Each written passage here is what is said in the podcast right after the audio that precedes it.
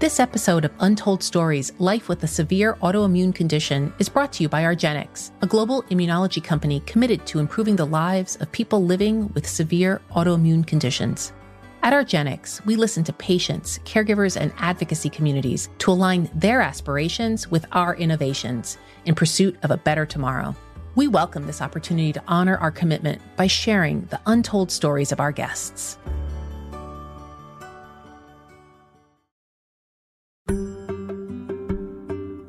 Hello, everyone, and welcome back to Untold Stories Life with Myasthenia Gravis, a podcast from iHeartRadio in partnership with argenx. I'm your host, Martine Hackett. I'm an associate professor and director of public health programs at Hofstra University. And as a researcher, professor, and public health expert, I've spent my career studying the complex realities of healthcare disparities and the diverse barriers people face. In this podcast, I'm speaking with real people living with myasthenia gravis, commonly known as MG. Every person with MG has a unique story to tell. By uncovering real life with MG, we will expand the conversation around this condition and its disproportionate effect on underserved communities. In each episode, we'll explore how each MG journey is unique and powerful in its own way. We'll also share tips on self advocacy and discuss the role community and caregivers play in the lives of people living with MG.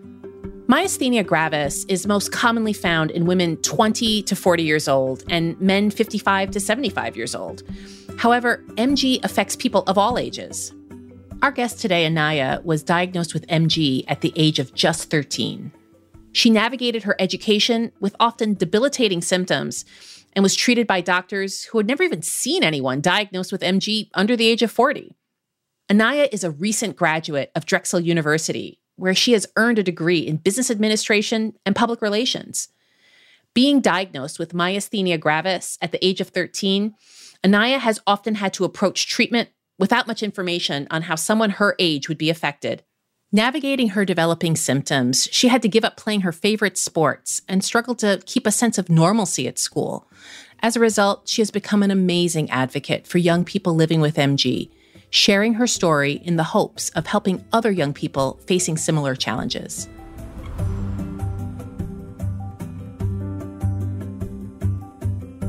Hi, Anaya. Hi, how are you? I'm doing well, thanks. It's so great to be able to talk to you today. So, the first question I have for you, Anaya, is you've had MG for almost half of your life. Yeah. At this point. And I think it would be really helpful if you wouldn't mind just telling us a little bit of the story about like when did you first realize that, you know what, something isn't right? Yeah, of course. So I was formally diagnosed when I was 13, but the year before that, I had kind of just hadn't felt right. I was an athlete as a kid, so I played a lot of sports. I was super active. So I think when you're that level of active, you always kind of notice when something's not right. So I immediately noticed when my legs weren't exactly working the way that I was used to them working. I'll never forget. I was at a basketball game and I had fallen. When I went to like pick myself back up, it was like my legs just wouldn't let me. I was so embarrassed and I was just like, I don't know what's going on. My dad was my coach, so he had to actually like come off of the bench and like lift me up. But at that point, it kind of came and it went. So that happened for about six months. And I think the peak of it, where I was like, I said to my parents, I was like, no, something's wrong. I was in a softball game and I had like hit a home run. And instead of making it around all the bases, by the time the ball got back into the catcher, I had only barely made it to first base. And it was so bad that I had to get like escorted off the field. And as I was walking, like my legs buckled and I just fell. Mm. And my mom was just like, What's going on? And I was like, I don't know, but we really need to figure this out now because I I'm not one for public embarrassment. So I was like, I don't want this to happen again. So if we could figure this out, that would be great. And I go to the doctor and he's basically just like, I don't think there's anything wrong with her. I think all of this is in her head and she has a lot of stresses in her life. And that the stress of her life and her feelings are taking themselves out on her body. So my parents were like immediately, okay, that's what he said. That's what we're going with. And I was like, I, I don't think that's accurate. Like, I don't think I have any more stress than any other person I know. So we go to another doctor, and she says she thinks I'm having seizures. And my mom works in special education, so she's familiar with what seizures look like. And she's like, okay, like I could see how the falling could look like a seizure. I think the only thing where I was like, I'm fully coherent. Like I can speak, I can talk, I can look at everyone and everything. Like it's just my body, right? But I immediately was put on seizure medication. And if anybody knows anything about MG, swallowing was really difficult. I want to say we're six or seven months from the original like issue. So all of my symptoms are progressing. I can't speak as well. I can't swallow. I couldn't eat solid food. My mom had said at the time I lost about like four dress sizes in like six or seven months because I couldn't eat solid food properly. And my mom had got me this pill box. She's like, You're not taking your medication. I was like, I'm not going to take it. I don't think this is right. Even when I was taking the medication, it wasn't doing anything. I'm still falling. My I'm getting much worse now. It's now it's my arms and my legs and my whole face. Like that entire year, I couldn't smile in pictures because my facial muscles wouldn't work. I couldn't see because my eyelids were very droopy. Like it was just everything was snowballing. Mm-hmm. And I was like, well, if it was seizures, wouldn't the medication stop me from falling all the time.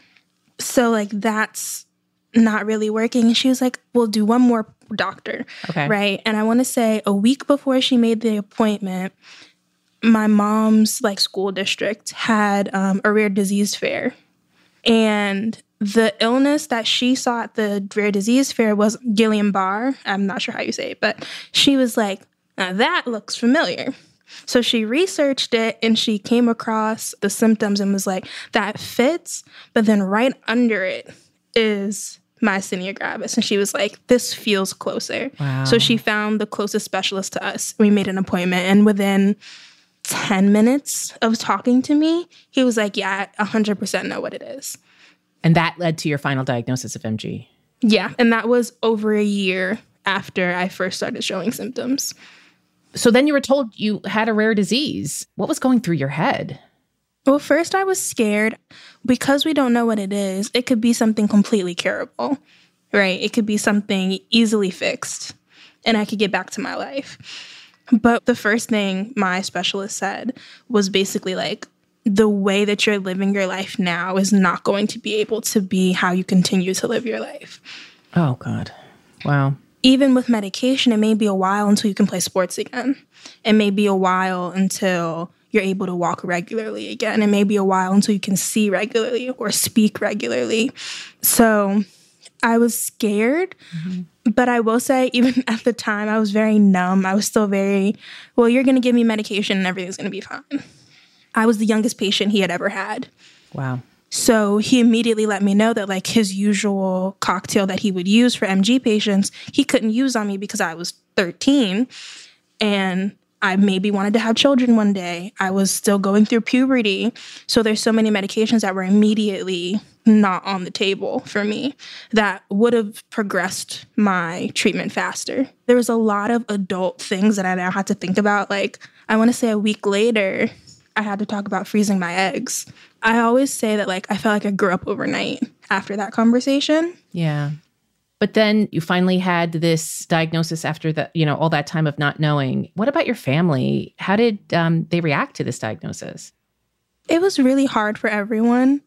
For my mom, I think, as moms do, had a plan for what she thought my life would look like. And now this completely throws that off the track. Mm-hmm. So it took her a while to really wrap her head around it and be able to talk about it.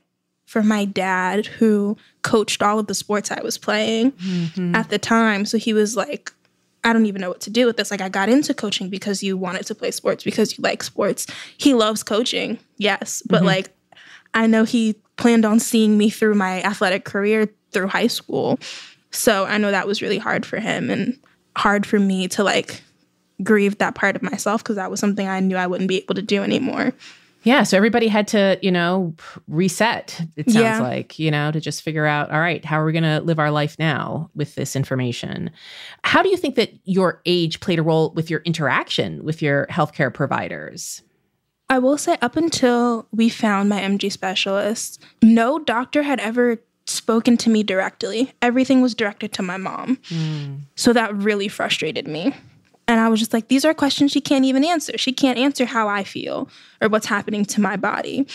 So until I spoke to my specialist, I just felt very silenced in the process, which is probably why I rebelled the way that I did and was like, I'm just not going to take anything you give me because you're not speaking to me. He asked like the run of the mill questions. Then he looked at me and he was like silent for like 10 seconds. And he was like, When you drink things, does it come out your nose? And I was like, Yeah, that's not a normal thing. And he was like, No. Then he kind of like rattled off this list of things. And I was like, Yes, and yes, and yes. And it was the first time I ever felt anybody was addressing me. Mm-hmm. He didn't mince his words with me because he was a very, you're going through an adult experience, so I'm going to treat you like an adult if that's what you would like. And that's what I wanted. So if things were like hard or harsh, he said it softly, but he still said it. You know, like he didn't beat around the bush or be like, oh, yeah, you're going to feel great after this, if that's not true. So, like, I really appreciated that. So, continuing thinking about like your young age when you're and you're still young too, by the way. um, how do you think that played a role in that time it took you to get diagnosed? Yeah, I think my age ruled it out. My race ruled it out. Like I'm a young black girl, nobody was expecting that. But I also just think had someone taken the time to ask me what was going on, we might have gotten there sooner. Thinking back in terms, you mentioned that you kind of first realized these symptoms because you were an athlete and you were participating in all these sports. Your dad was your coach. Realizing that athletics, as you said, might not any longer be a part of your life. Did you find other hobbies and interests to sort of fill that void? I did eventually. Being in athletics, I think it set a really great foundation for who I am as a person and really helped me figure out like the types of things that I was attracted to. Mm-hmm. But I think in spending so much time by myself and spending so much time at home, I went more so down a creative path. I got super into TV. I like started bullet journaling. And so bullet journaling, yeah, is that just sort of like capturing your thoughts on paper or so like you journal but like you take the time to like put pictures on the page and you rip things out from magazines and words and like you do markers and drawings and stickers and everything so like it's a very like time intensive process so that was a really great way of me to get my thoughts down i read a lot I really took to like social media. I didn't have any social media at the time um, when I was diagnosed. And then, like, the next year I had like Instagram and Twitter and like everything. So I was had a very fun online friend community that was super helpful that I still have to this day. That I was just kind of able to step outside of myself and like immerse myself into something else and not be thinking about my problems for the mm-hmm. first time. Like my life isn't block scheduled. I have all this free time to read and write and think. I want to say I wrote like a, two novels or something oh my gosh. when I was in middle school. Yeah, I, wow. I always really loved writing, and I was like, well, I have the time now. I'm just gonna do it. So I did. It was just a really great outlet that I don't think I would have had the time to explore otherwise. Absolutely. And when you think about that, you mentioned you, you know, sort of started connecting to people via social media. Were you able to connect with other children or teens living with MG? I did not meet anyone with MG until I went to an in-person support group in New York. Wow. Like even anyone online. Like and I would put myself out there. I was a very hi, I'm this age. I have MG. Anybody else? And radio silence. silence. Wow. I'll never forget the first time I walked into the support group meeting. It was in the hospital, and my mom and I drove from New Jersey, so it was like two a two hour drive. Mm-hmm. So I go and I go to the room that's like on the email that we got, and like I look through like the little glass peephole on the door, and everyone there is like sixty plus, and so like I got scared and I was like, I think I might be in the wrong place. So I just turn around and I walk away. And like as I'm going back to get in the elevator, my mom's coming up the elevator and she's like, Well, why didn't you go in? And I was like, I think we're in the wrong place. And she was like, No, we're not. Come on. So she like drags me back over to the room and she like we go in. And like I introduce myself and they're like, How old are you? And I want to say I was 14 at the time. And they were they were incredible group, so welcoming so loving. I'm in touch with some of them still now. Wonderful. But it was so scary. I feel like in that moment, I was like, am I really by myself in this? Like, is anybody else experiencing what I'm experiencing? Because for a lot of them, they didn't get diagnosed until they were in their 50s or their 40s. So they didn't have to go through puberty, go through college, go through like their careers with a rare disease. Like for most of them, they were like, I didn't get diagnosed till I was retired.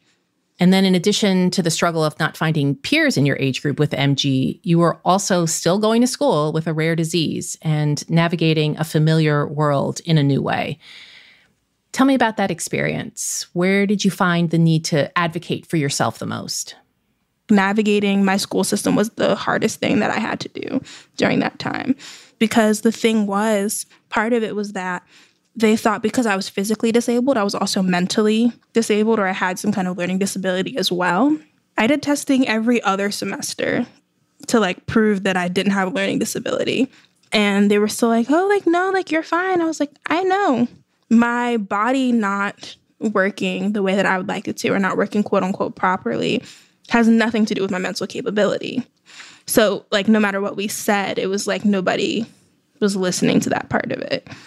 So it was very difficult for me to kind of get the education that I wanted. So like there were times where my mom and I had to really fight to get put in like an honors class or an AP class where I had the grades, I had the work, but the teachers were like, "Well, she doesn't come to class, so I can't put her in this class."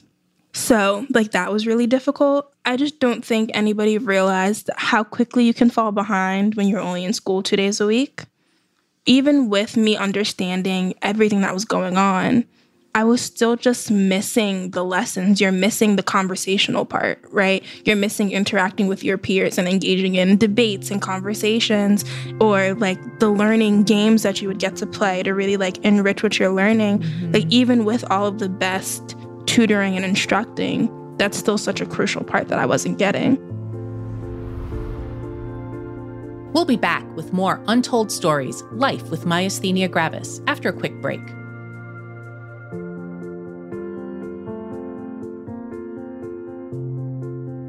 As a global immunology company committed to improving the lives of people living with severe autoimmune diseases, argenx is dedicated to partnering with advocacy organizations, including the Muscular Dystrophy Association and Muscular Dystrophy Canada, in support of the MG community. The Muscular Dystrophy Association, or MDA, aims to transform the lives of people affected by neuromuscular disorders through funding for breakthrough research, providing care from day one, and empowering families with support. For more information about the MDA, visit www.mda.org. Muscular Dystrophy Canada, or MDC, is committed to enhancing the lives of Canadians with neuromuscular disorders by continually working to provide ongoing support and resources and relentlessly seeking cures through well funded research. MDC invites Canadians with MG to participate in a survey related to their experience.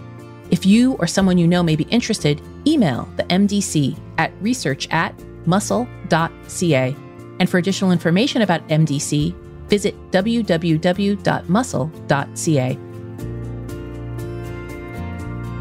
And now, back to Untold Stories Life with Myasthenia Gravis.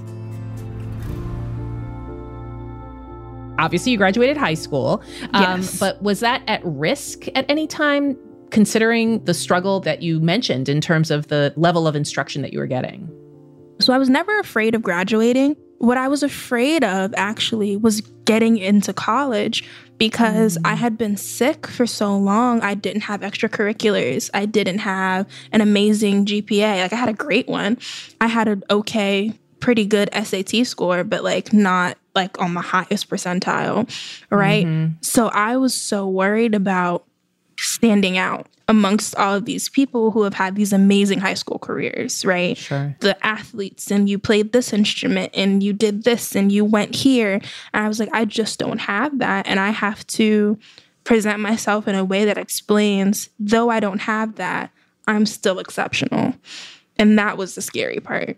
So I think just the accomplishment of graduating high school was something amazing for me, just because at so many points in my high school career, people didn't necessarily want that to be something that happened for me. And I know a lot of other people with rare diseases have that same experience of people thinking that your only thing that you should be doing is surviving and that you shouldn't be thriving. And so, I mean, reflecting back now as a recent college graduate, um, can you think about what you might have gained from that experience? I will never pass up an opportunity to do something because I spent so much time at home dreaming about being able to do so many things. So I'm never going to take for granted having an opportunity to do anything.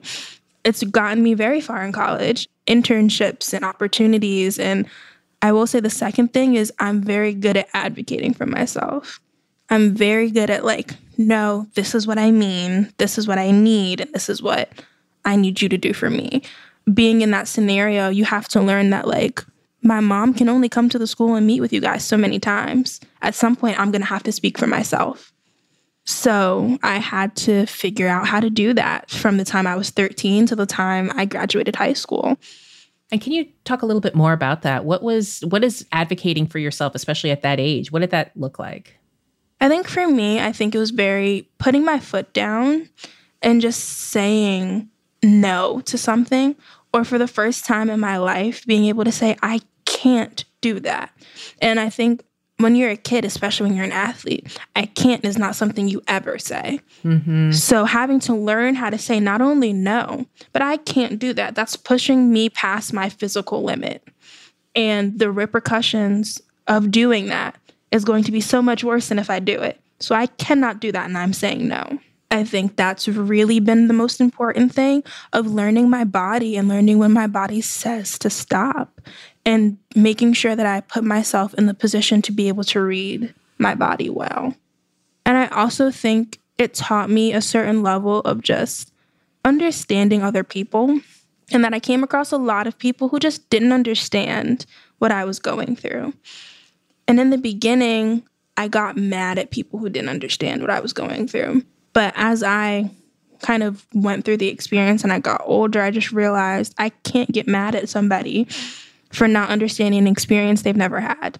Then it was hard to make friends for a while just because you don't want people to be friends with you out of pity. You don't want people to be friends with you because they think you need help. Like you want people to be friends with you because they like you or because they enjoy spending time with you.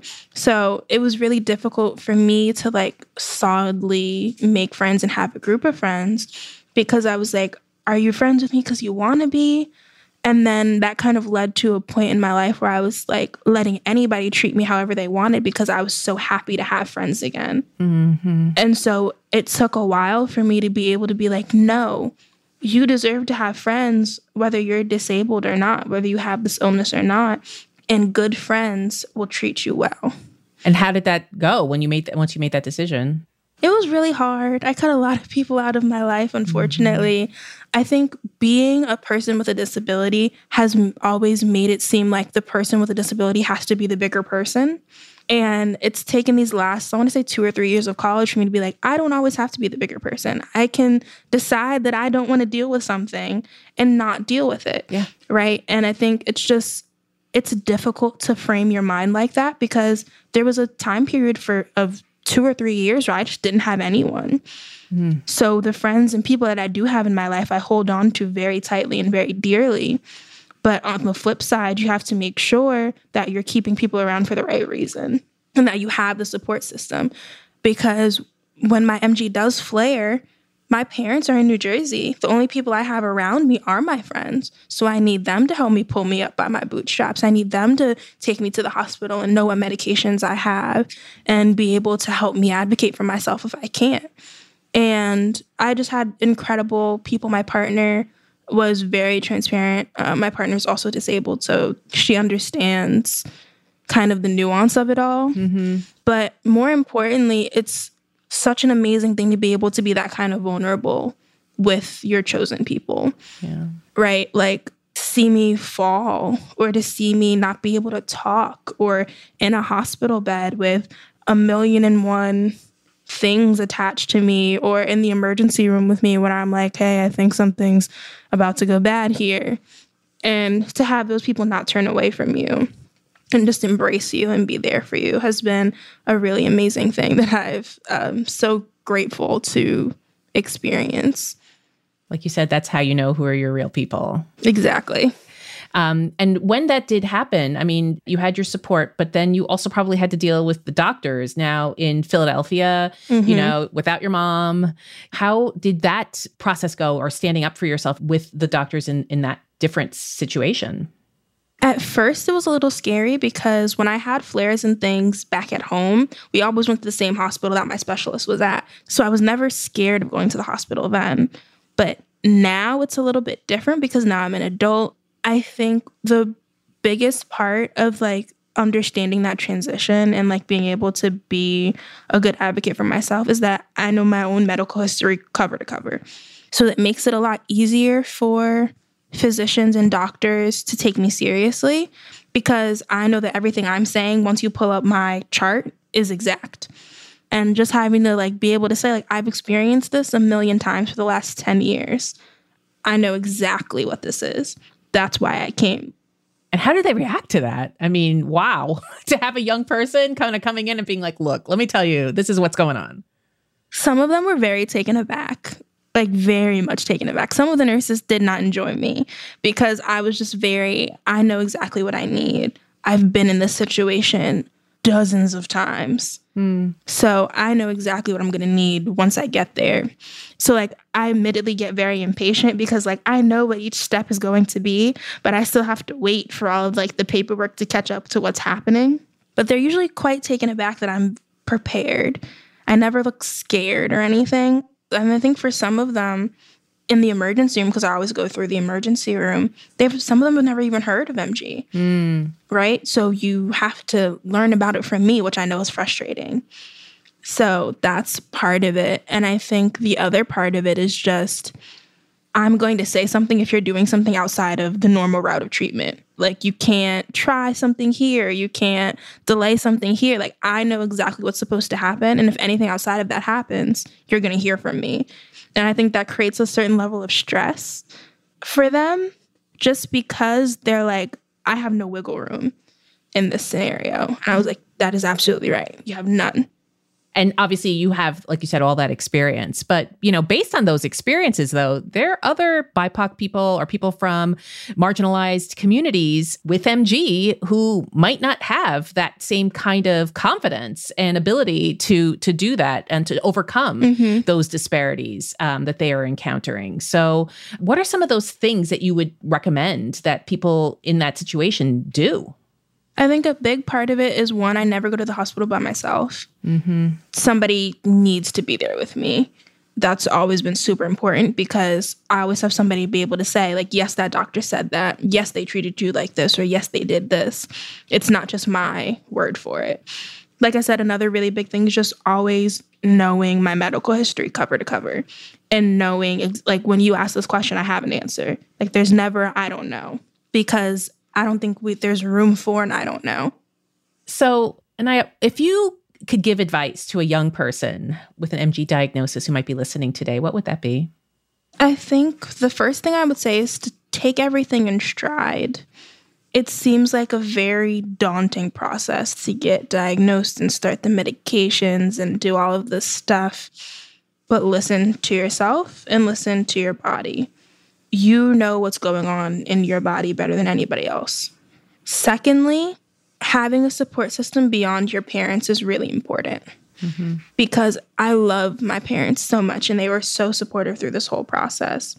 But I think a really big part of what our relationship became during the time was that for them, it was like we were all experiencing MG together. Mm-hmm. But for me, I was the only one that actually had it. I was the only one with the symptoms and the struggles and the problems. So it's important to have peers, even if they aren't experiencing what you're experiencing, they're your age mates and they think like you. They understand how your brain works and what thought process you're going through. I think the last thing I would say is take the time to mourn yourself and then take the time to learn yourself again. I've always said that if I could redo my life, I would not remove MG from my story. Wow. I think it's made me an incredible person. I think it's changed the trajectory of who I was going to become in the best way. I think it's made me stronger in so many ways. I think it's shifted my perspective on so many things. So I think it's important to know that no matter how hard it gets, you are going to come out on the other side of it better because you spend so much time learning yourself. So take the time to learn what you like. What do you want to do? Who are you with this illness? Who are you without it?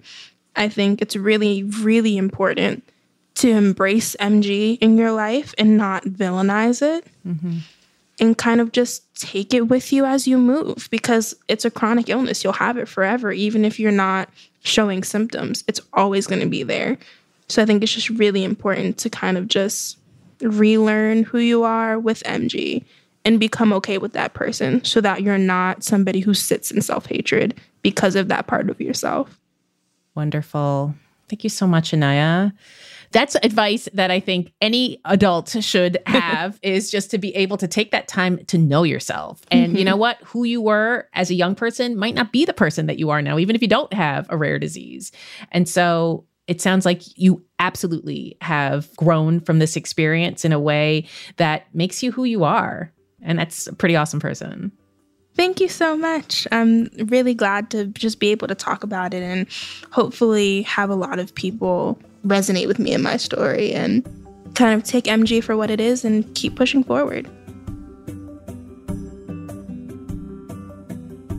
Anaya's journey has already been filled with so much triumph overcoming the obstacles of MG while continuing to grow into an inspiring young disabled woman. From dealing with indecision from doctors to learning how to have the strength and courage to find her place in the world, Anaya is a shining example of perseverance.